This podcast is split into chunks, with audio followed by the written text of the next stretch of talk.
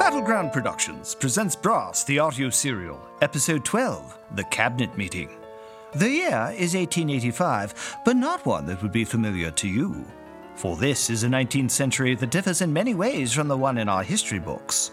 The warehouses that stand along the waterfront of the Isle of Dogs are much grander than in our own world, and this morning one of them houses a gathering quite unlike any that we would recognize, though each figure is one of great notoriety and infamy. The man who has just entered this large building is not accustomed to traveling without several of his bodyguards, but the summons that has brought him here specified that he was to appear alone. He stands near the door, hesitating, before a woman standing nearby speaks. Why, Vincent Law, as I live and breathe. Miss Tressano, it has been some time. It has. I have heard that you're now the cat's paw of this Kensington Gore fellow. I am. No doubt it suits your theatrical nature wonderfully. As I recall, you were able to cry real tears on cue.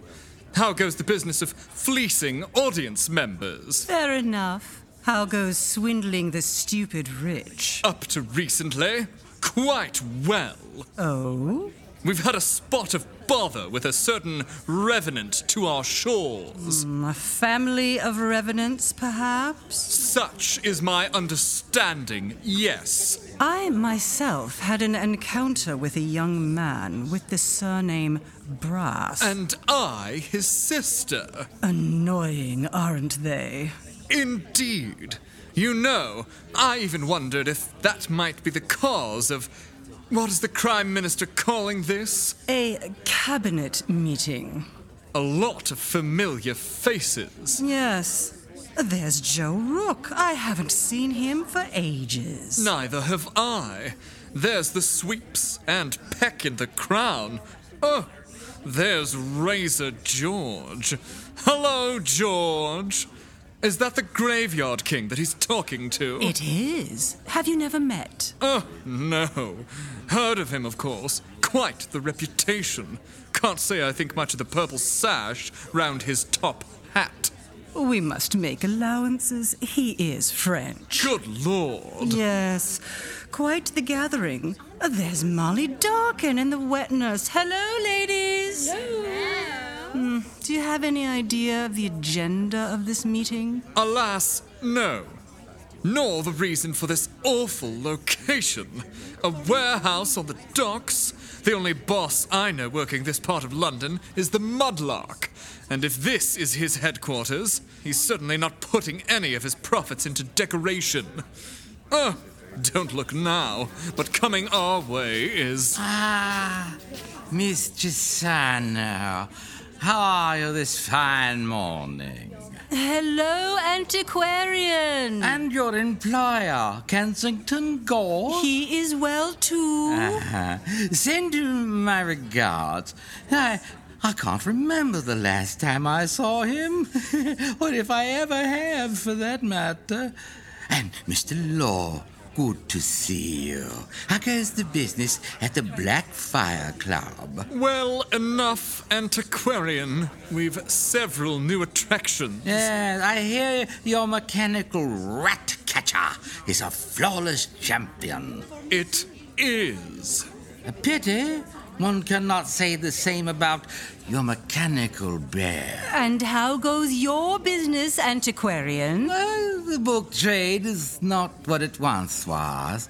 There was a day that a humble bookseller like myself could come across half a dozen marvels in the course of an afternoon. I remember one first edition of Bacon's Anatomy of Melancholy.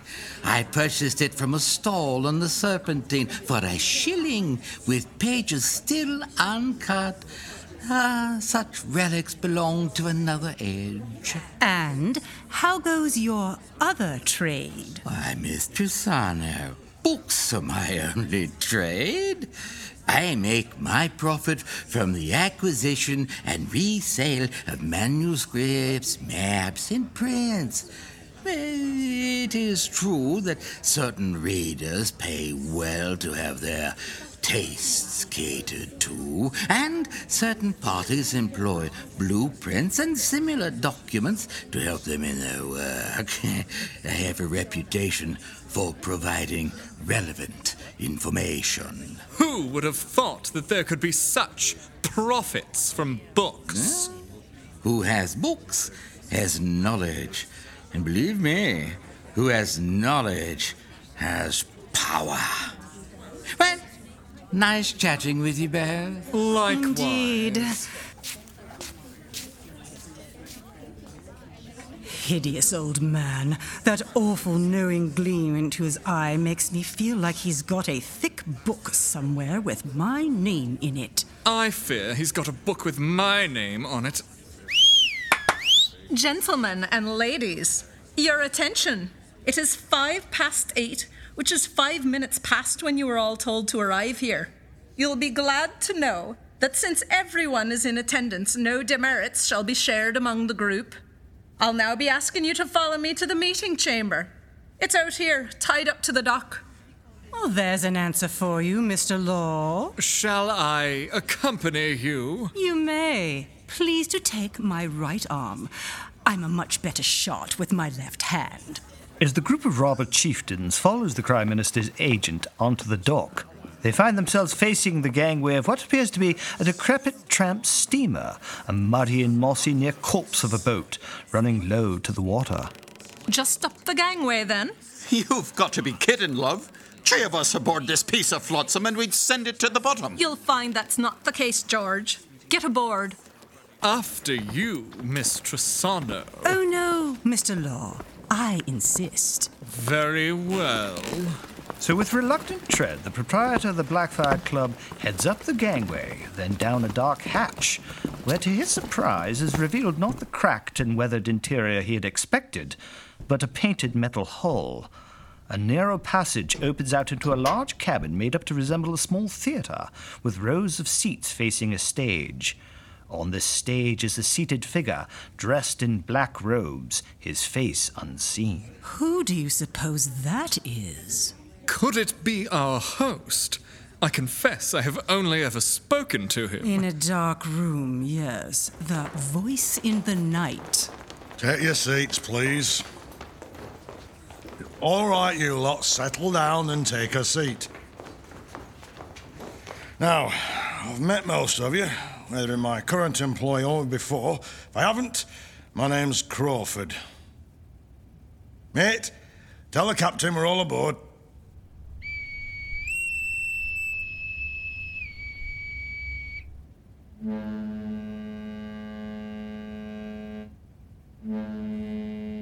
And so we're underway. Now, gentlemen, ladies, I'm a straightforward man, make no mistake, and I've worked in more than a dozen of the best gangs in the city, including with many of you. I've been on my share of ice and was the brains behind some pretty fine work, but as clever as I may be, I didn't know what clever was until I met the man who brings us here together today. That's the man who's sitting in the chair behind me. None of us know his name, but we all know what they call him out there their crime minister. He's turned a collection of unaccomplished bludgers and penny ante crooks into a network that gives us all more dosh at the end of the day. More dosh than we've ever seen. And now he's got some new information for all of us that you'd be well advised to listen up to sharp like. Thank you, Crawford. What you lack in eloquence, you make up for in regional color. You will excuse my apparel. Being dressed head to foot in a black robe may seem to indicate a flair for the melodramatic. However, while you are all my trusted associates, my regard for you does not extend so far as to providing you any clues to my identity. Let's all think of these as my judicial robes. For today, I am in a judging mood. Don't like the sound of that. It is time for us to discuss our financial arrangement.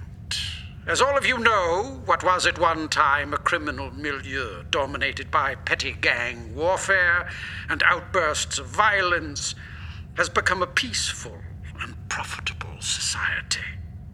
Our shadow government works with greater efficiency and certainly greater profit than its official counterpart. Our trade missions are more successful, the wheels of commerce more liberally lubricated, and our security forces more effective and feared than those of the British constabulary themselves.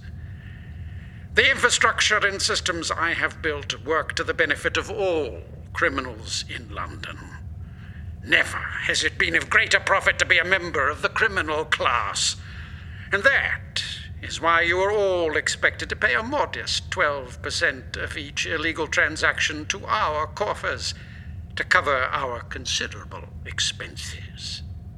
However, recent events have necessitated a change to this program. From this day forward, each of you is expected to provide us with 50% of every transaction until the present situation is resolved. Might I ask what situation you are referring to? A one word situation brass. That family represents the gravest threat to our way of life that we have ever faced. They're brilliant, rich, and have the full assistance of what law enforcement I have not otherwise purchased. They have sworn to eradicate both this criminal organization and every one of us. What's even more galling, in the short time that they have been back in England, they have already escaped multiple attempts on their lives. These attempts, I regret to say, were our failures. Temporary setbacks. Failures. I'm sure it was not due to the stratagems employed, for they were of my design. Rather, they failed because of the incompetence of those whom I entrusted to carry them out. With all due respect, Crime Minister, the brasses are particularly hard to kill. I am aware of that. And to punish us for their persistence? Are those of us who have not been entrusted by you to seek their end. In this case, the failure of one must be the responsibility of all. I would like each of you to think of this increased percentage as a tithe on the continued existence of these people. A brass tax, as it were. That's not fair. You can't go raising your take just because you've got a feud with the Brass family. Of course I can.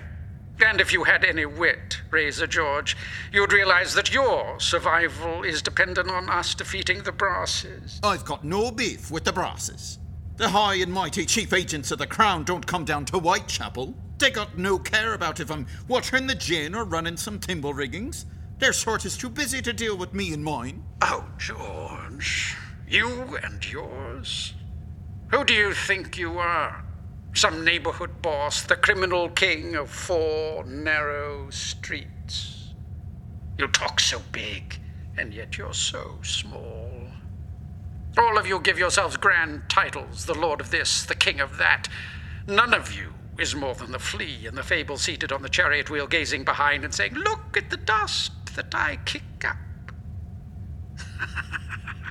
Ridiculous. What you are is cogs in my grand machine, and the sooner you reconcile yourselves to being useful, the better it will be for us all. That's enough, you. I've had it up to here with your high and mighty ways. He's got a gun. My George, a pistol, not exactly your modus operandi. That's enough from you. Die, blast you! He's shot the Crime Minister. But he's just sitting there. Oh, George, you should have stuck with your razors. They went right through him. What are you? The last man you'll ever cross. Block, tackle, take George here for a promenade on the upper deck. That we will, Minister. Make sure to extend his journey out into the water. You're not all going to just sit there. You know he'll do the same for you. You're right, George. How kind of you to provide your example to our assembly.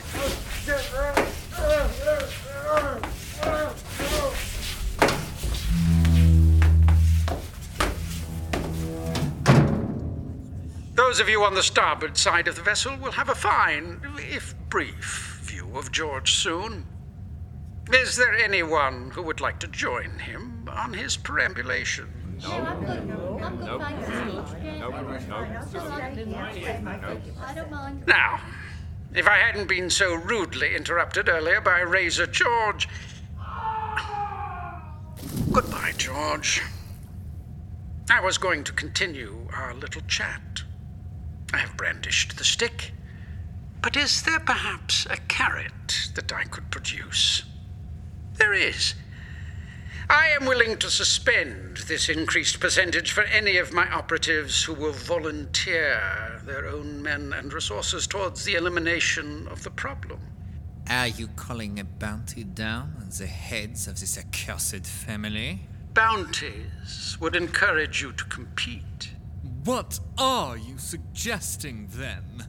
I would think of this as a conscription drive. Conscription?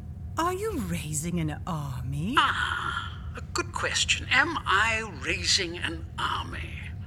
In the newspapers, the Brass family have vowed a war on crime. How ridiculous. One might as easily wage a war on fear, or vice, or on violence itself. Crime is a social condition, not a state with geographic borders. We are criminals, yet we do not march behind the banner of crime. And yet, perhaps they're on to something. For I say now that crime is our cause. We cannot have laws without lawbreakers. The greatest lie that the forces of law repeat is that the common man is not a criminal because of his inherent goodness. Poppycock. The common man is not a criminal because he is a coward. The common man walks past a shop window every day behind which is something he covets a fine coat, perhaps, or jewelry for his wife. Does he resist reaching out and smashing the glass because of an innate inner voice? Of course not. He resists because he fears the consequences of his actions from the law. He fears. That's right. That's right. Yeah. Yeah. In this, we are extraordinary. We do not fear the law. We do not fear. If we want it, get it, we take it. We smash the glass and push past the bounds of what small people call good and evil. There is a place beyond that. You ask me where it is, I say, wait. It is coming. It is the future. And it belongs to us.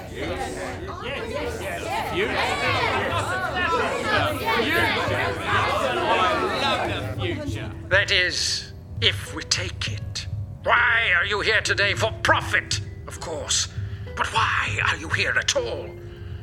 It is because you have been scorned by those around you, hounded by the law, and damned by society.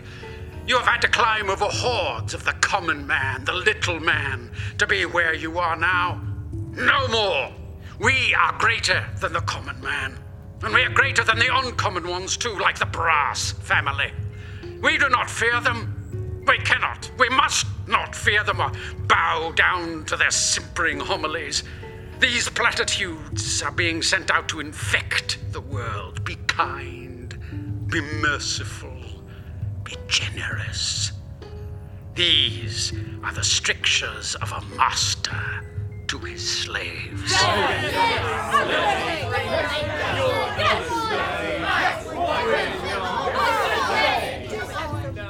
But we are not slaves.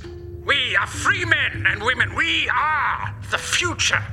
And we will fight for that future because we are soldiers. We have a cause. And though small men call it criminal, we know that it is righteous because it has the right of power, a mighty power. It is the power that each of you commands. The petty criminals who make up our corps, the dippers, the bludgers, the snake men and the shufflemen, lurkers and nobblers, the duffers and the bludgers, all clay who await our shaping hands, sculpted into the weapon of might that shall make Right. They want a war, do they? Then we shall give the Brass family their war. Now, who of you shall be the first to offer troops for the army? Oi! Good